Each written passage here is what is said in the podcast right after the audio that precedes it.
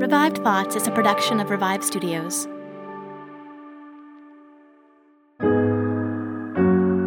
This is Troy and Joel, and you are listening to Revive Thoughts.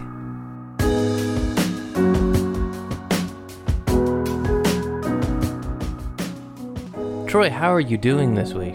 Uh, I'm doing all right. Um, it's been a long week, as all weeks usually are, especially when you have two little kids. But this week's not going too badly for me. Uh, and I got to preach today uh, in church a little bit, so that was fun. What about you, Joel? How are things going for you? I know you're Pretty very good. busy. You have something. You have a big trip yourself coming up. Yeah, yeah. I don't know. It's actually probably been a while since we talked about it, but my wife and I are mission videographers. We travel um, and work with a missions organization and make video content, and we're leaving for South Africa in a couple days. And so we're kind of doing our final uh, touches and getting ready to actually, by the time you're hearing this, we'll, Lord willing, be in South Africa. I'm working with some missionaries and some different ministries, uh, filming a lot of really interesting video content. And so we're doing we're doing another revive convo. We got more sermons coming. Don't worry, listeners. We got we got sermons on their way. Uh, but today uh, we're gonna do a little bit of a conversation that Troy in the last episode made it very clear that he wanted he wanted to talk about. Oh yeah. So because the last episode we teased this conversation in our revived conversation series where we have uh, little conversations about subjects people talk about, but we we kind of tackle it from a church history perspective. I wanted to discuss this one because this is a uh, as an important one, and like I said, we mentioned it last episode. But if you're worried, if you're going, okay, so where are the sermons? Thomas Aquinas is next week, so I can assure you sermons are well on their way. And if you're listening to this episode, you know, way outside of when we aired it, then Thomas Aquinas is next up on your playlist. So just hit play on that. but if you are enjoying these episodes, I have a topic for us this week that, again, I talked about last week, which is this myth. I'm calling it a myth that persecution makes the church grow stronger. And I, I think this is not an accurate way to look at persecution. I actually think it can be a damaging way to look at persecution. And I think that from a church history perspective, from looking at the church in the long arc of 2,000 years, uh, it has not been not only not true, but actually more times than not, it's not true. So it's it's it's a it's a fairly it's a very common thing though. I, I and Joel, maybe you've heard people say this before. Yes, I have heard people say that, and I have no idea how it could not lead to stronger faith in, I don't want to say the majority of situations, but in a multitude of situations. I feel like it's pretty clear that having your faith persecuted does result in more steadfast faith and more, you know, like a, a stronger identity as a believer, I guess you could say. I feel like there's plenty of historical examples of that happening throughout history. So I don't know. I mean, I, I, I know a couple examples of sure, I'm sure where you're going, but I don't think it's nearly enough to blanket statement it at as it's a dangerous concept to believers. Uh, elaborate, Troy. What are you What are you talking about? Absolutely. So uh, I think it comes from this uh, very old phrase. I believe Tertullian said it, who said, The blood of the martyrs is the seed of the church. And in the Roman times, there's no denying, absolutely 100% correct, that Christians were martyred like crazy, and their boldness did help encourage people to come to Christ. People would see that boldness and would see it as contagious, and they would want to know what kind of faith these people have that makes them, you know, glad. And I mean, not gladly, but yeah, I mean, they were singing joyful songs as they went to be eaten by lions and killed. Yet at the same time, even in the Roman Empire, we talked about how in Cappadocia that the, the church did not really grow up there because it was persecuted to the point that they only had 17 members in one of their largest cities um, in the late 200s. So even under the Roman Empire, when persecution was too extreme, uh, it was very hard for the church to take root. There are many many similar examples. The Armenian Church, which was uh, persecuted under the Ottoman Turks, and then the Armenian Genocide, which led to the Christians and the Armenians being completely just removed from the area and killed to the point that they all had to flee. And I mean, they were fleeing with just whatever they had, seeing many, many, many of their brothers and sisters in Christ killed. And to this day, Armenia is not a Christian area at all. It's a Muslim, extremely Muslim dominant area, even though at one point it was one of the oldest Christian countries in the world. Japan also had a bunch of Christians come to it. And if you listen to Elise's episodes, The Rise and Fall of Christianity in Japan, you would know that it was persecuted under the Catholic Jesuits. But then, in case you're thinking, well, Catholic Jesuits, those aren't, you know, some people will say, oh, those aren't the Christians, right? Well, that's fine. But if you look at the evangelicals came in in the late 1800s and the Japanese Empire also persecuted them out to the point that Japan is called one of the hardest mission fields in the entire world today. So the faith did not grow, the church did not explode in Japan but it was under severe persecution, right? Like the persecution was heavy and present and yet we didn't actually see the church thrive in those conditions. We saw we see that the church today is still struggling to make any inroads with the Japanese people. But eh, but when we turn around and we look at the countries that have been open to Christianity, when we look at the countries that have been interested in Christianity in the same exact region, move over from Japan to South Korea, which well and endorse Christianity, and they have a gigantic presence of Christianity in it today. It's one of the most Christian nations in the world. Similar cultures, similar parts of the world. One country decided to persecute the Christians to the point that they don't. I mean, they almost didn't exist for a while, and they do now, but it's tough. The other country embraced Christianity, was welcome to it, and despite a civil war that almost destroyed it with North and South Korea fighting each other, it's still one of the most Christian countries today. I mean, that one's a, as plain a cut case as you can get, where two different countries, case by case study, one did and one didn't. But I it can continue. There are so many other instances where Christians are persecuted. Look at Germany. Germany also persecuted Christians. They persecuted a lot of Christians during the Holocaust. And Germany, I mean, you've been to Germany. Joel, how it's not known as an exactly Christian bastion, but it was persecuting them. If it was going to make the church grow stronger on a general, broad note, you know, well, why why didn't it? where where is that? You know, why didn't that become a place where Christianity sprung like crazy?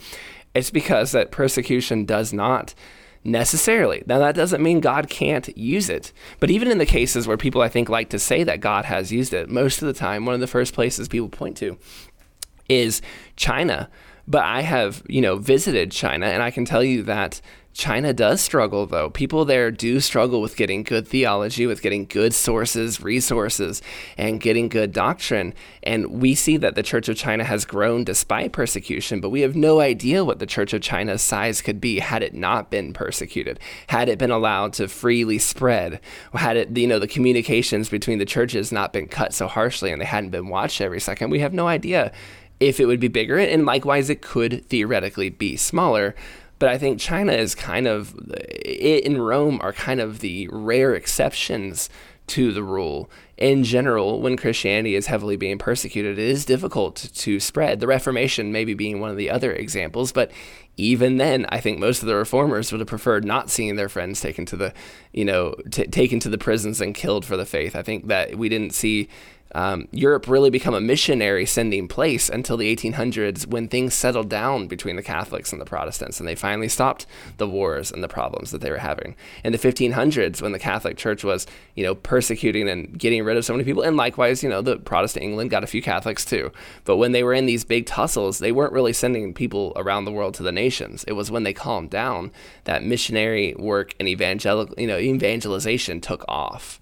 And so I think that I think the reason I think this can be dangerous is I think some people think, see the world around them, see persecution maybe sometimes getting worse where they live, and they think to themselves, you know what, this will just make everything stronger. This is good, gets rid of the tares, splits the tares from the wheat. And I, living in China, I'll tell you that the tares are still there. In fact, Jesus says the tares will always be there. Um, that the false prophets and the and the wolves in sheep's clothing they don't stop coming just because the church is persecuted. They stay there the whole time. It's just it's even harder for you to deal with them because on the one hand you're dealing with persecution, and on the other hand you're dealing with the wolves in sheep's clothing. And so in my mind, I think this is just a dangerous idea because it can put your hope in something that I don't think God really looks on highly considering his words for you know throughout scripture for the people doing the persecuting is very very negative. And he says he has the martyrs prayers before him in his throne room at all times. So i mean he looks at what these people are going through as a big deal and he looks at the people doing it quite negatively. So i don't know that we should look forward to it or think it will well it'll work out good for us in the end. I think it can be very dangerous. So what's your what's your thesis statement overall then because again, people I think you're looking at this in a different way than what most people are looking at this topic. I know, but that might maybe that's what we need to do is look look at this particular topic a little bit differently. Um, and my thesis is persecution can be something God uses, but we shouldn't look forward to it longingly hoping that it will solve problems or make our faith stronger. And that also we need to recognize that persecution has also crushed the local church in places to the point that, you know, again, going back to Japan, when those believers got cut off, um, they had no way to pass on their faith. They couldn't write down anything. And within a couple, you know, a generation or two, their children's children were basically believing in some kind of Shintoism blend of Christianity, not really the real Christianity anymore. And that was due to the fact that they couldn't write anything down. And so I, I think that it, it, it's it's not a mature and healthy outlook to think that when persecution comes, the church will automatically get stronger. I think that is, mm-hmm. um, also not very empathetic to those who are pers- being persecuted around the world. So I think I think there's a few different aspects to this to analyze. I think you're definitely looking at this for more of a of a I, if I if I had to summarize what you just said, what you just went through, is that you're looking at it from the effect of can a global church sustain and thrive under persecution? And you're saying no, probably not. historically, we don't see the church thriving under persecution. Well, is, and yeah, is, is that fair to say? and even locally, we don't see if a, if a particular area is very pers- is, is highly persecuting the church, it does usually take it does usually take that. I mean, it's hard for that church to get going there. It can. I would agree there are that, underground yeah. churches for sure, but it's very difficult for churches to thrive or to bring in new members, and they sometimes do, but again, sometimes they do not, and um, it's right. it's not a good thing. I don't think. Right, and and you know, as you mentioned, Japan is a great example of that during the Inquisition there uh, it was very difficult. And again, the Christianity that was there had trouble with their theology, trying to just just due to lack of good teaching, to good you know theology that was in the area, because of how extreme that persecution was. I totally understand when we're looking at the yeah the the health of a church and the uh, effect that a church has under persecution. It's not ideal. I don't think that's what people think of when they think of believers being persecuted, though. I think the argument is around individuals in particular, and sometimes that I mean, manifests. I've heard people say I've, small I've bodies literally of, heard the quote. What? I've literally heard. I said I've heard people say the American church would do better with persecution. It would be good if there were. I mean, like I've literally seen. I don't. I don't think so. I don't think they're saying the American church. They did right. the, the literal and, phrase. And, and you know, American I'm church. probably in that camp. I would probably say that that that Americans could benefit from being slightly more uncomfortable when it comes to how they conduct their worship. I'm I'm in that camp. Well, but okay, so let me turn it on you. I made I sure. made my case for why persecution hurts the global church and hurts the local church, historically speaking. So, why do you think it would be a benefit for Americans to be, you know, persecuted? Why would that be a, a, a good thing for Americans to because, go through? Because I, I think that that would be very poor for Americans. I think that if you look at the places where Christianity was the freest, example, England in the late 1800s, America in the early 1900s, it was very good for the church and that it was also good for people in general, not everybody, but in general, it was pretty good. And we saw lots I mean, of people getting saved. That's that's that's a, that's a pretty good example. You said America in the early 1900s. You know, I also think of like a time where the areas kind of stink. You know, like the Great Depression in America was not fun that you know early 1900s there we're talking 1930s there definitely is something to where when we have all the luxuries in the world uh, we inherently it's harder to rely on god when we don't need to essentially when there are less luxuries we are forced to come to terms with why we believe what we believe and if we truly believe it we don't have to have those tough conversations when we don't have to because religious freedom is abundant. Our needs are met abundantly. Everything is handed to us. Uh, it's it's not a tough conversation to have. We can we can claim things without uh, ever needing our faith to truly back it up. In it, in it, we don't have to sacrifice anything to hold to what we say we believe, right?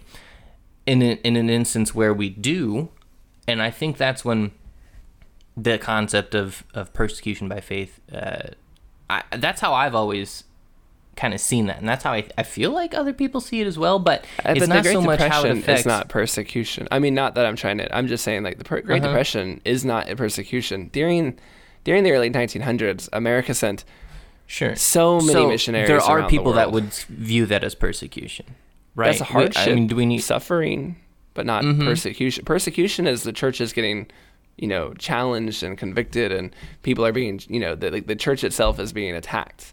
And everyone went through the Great Depression, church and non-believer alike. But under the times of persecution, it is the church who is being kind of specifically targeted. Like hardship, oppression, suffering, the theology of suffering. I, you know, yeah, I could honestly agree with you to some degree. I think that, with, I mean, I actually preached this morning on the fact that you know, if there's no thunderstorms in life, if you're never in the boat and a storm comes, you know, when there's places where mm-hmm. there's no rain are very dry. And so I don't disagree with you on the idea that suffering, hardship, oppression allows you sometimes to see God move definitely causes you to rethink what you believe. Absolutely, you know, are, and ask those hard questions.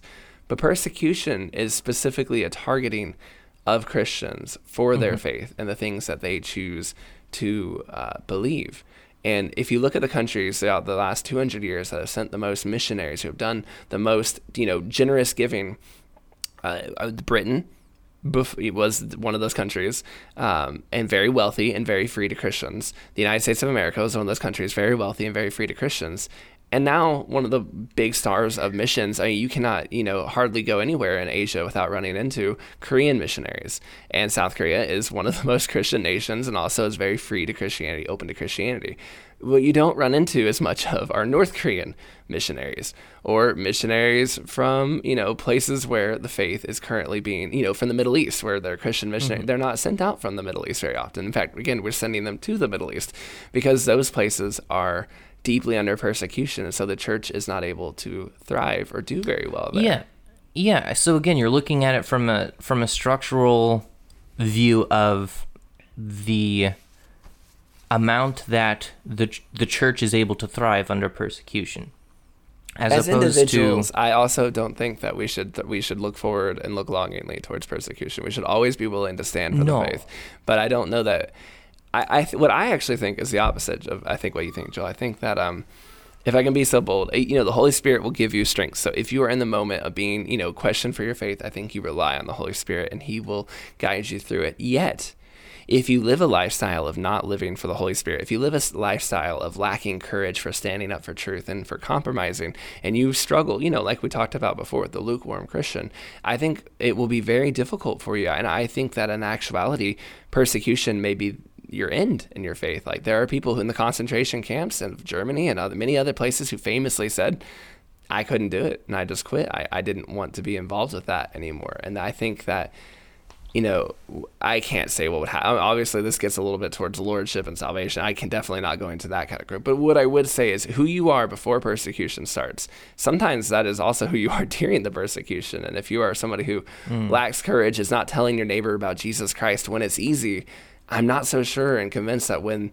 you know when when the times are hard and the church is being shut down and you know you're told not to worship anymore, that's when you're suddenly going to start to do it. I think that in That's- that's an interesting thought. The fear comes in. It's kind of the same way where people will say, if you're not willing to tell your neighbor in America about Christianity, as a missionary, you're probably not going to tell your neighbor either when you go overseas. And I think that's true. And I think the same way, if you're not willing to tell people now when there's nothing, I like I like that thought. I think that's a fun. I think that's a really interesting conversation to have, and I think we could elaborate on that a lot more if we had more time, which we don't. But I think I think so so so. Here's my kind of revised take on that, based on what you just said.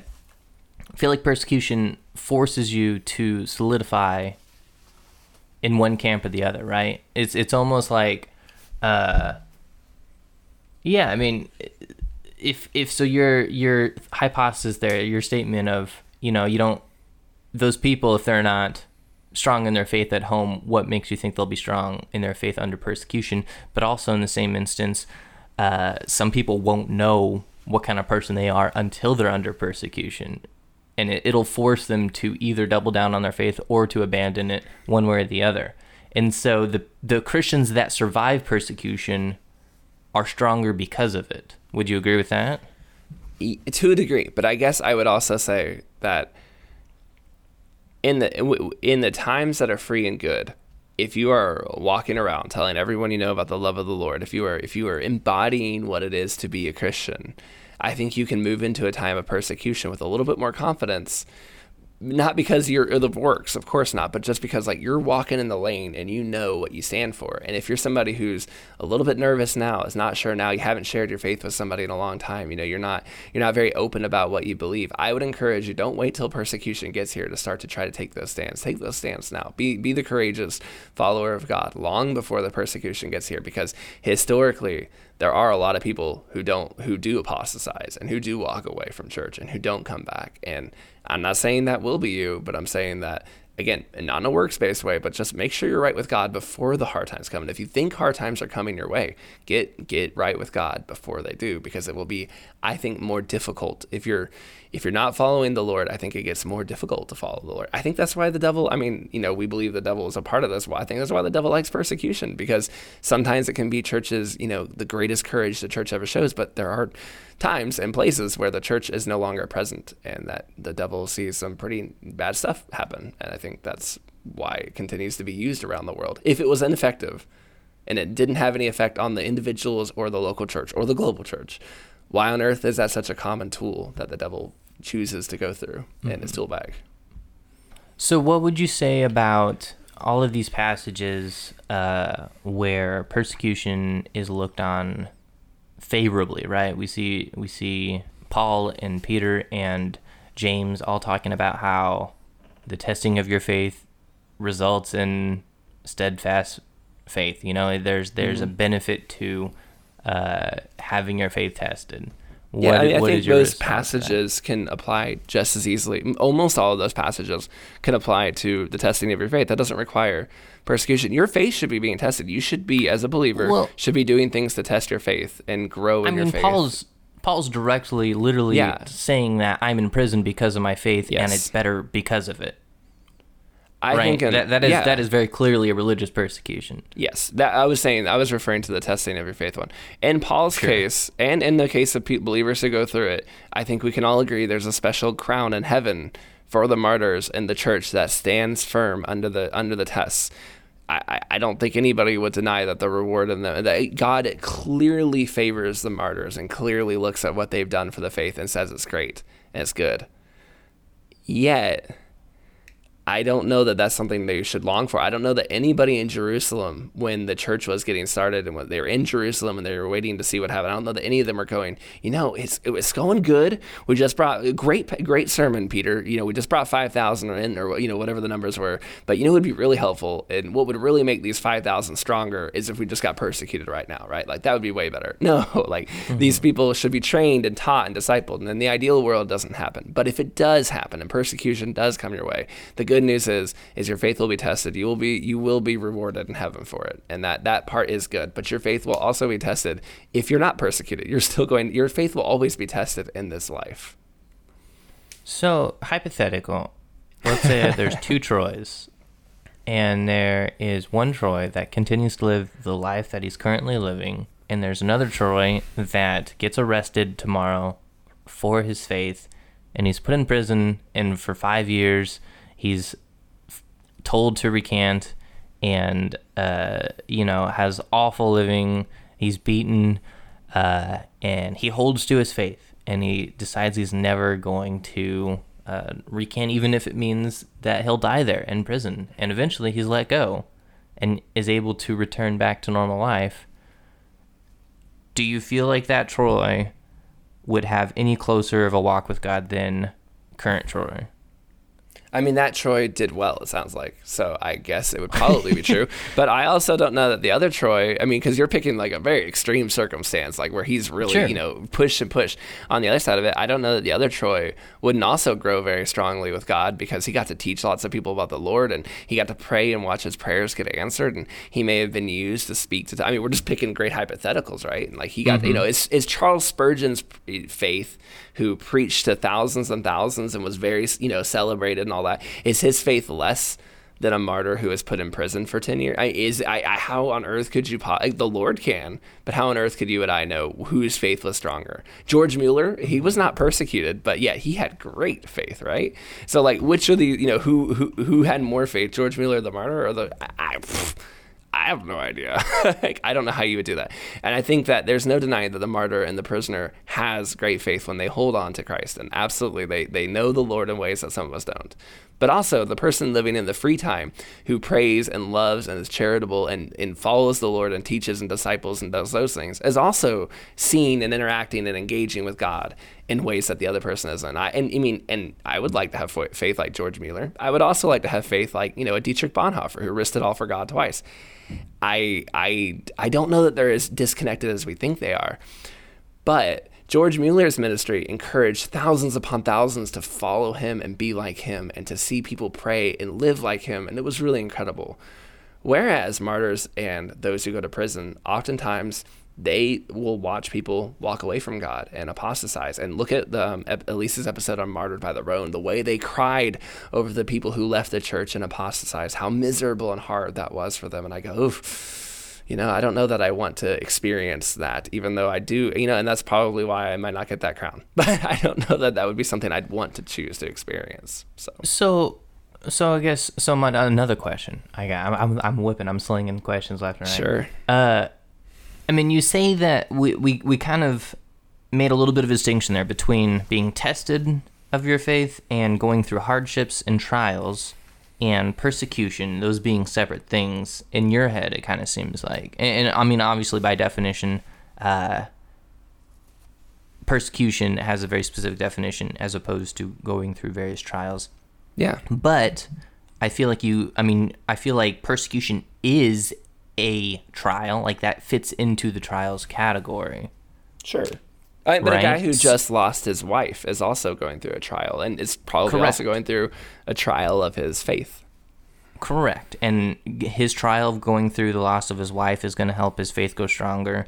Um, but also, in the same way, persecution can help your faith grow stronger because that is also a trial. Yeah, can. I never I never can. said that it can't. I just said that I think it's a myth that it always will, or that it in fact is something we should yearn longingly for. But I yeah, I mean, absolutely, there's no denying that there are people who've been deeply persecuted for their faith and they grew from it, and they will. And I and I look at them and I go, wow, they, you are a giant of the faith. But there are also people who, in those same trials, and, and like any trial, they fell.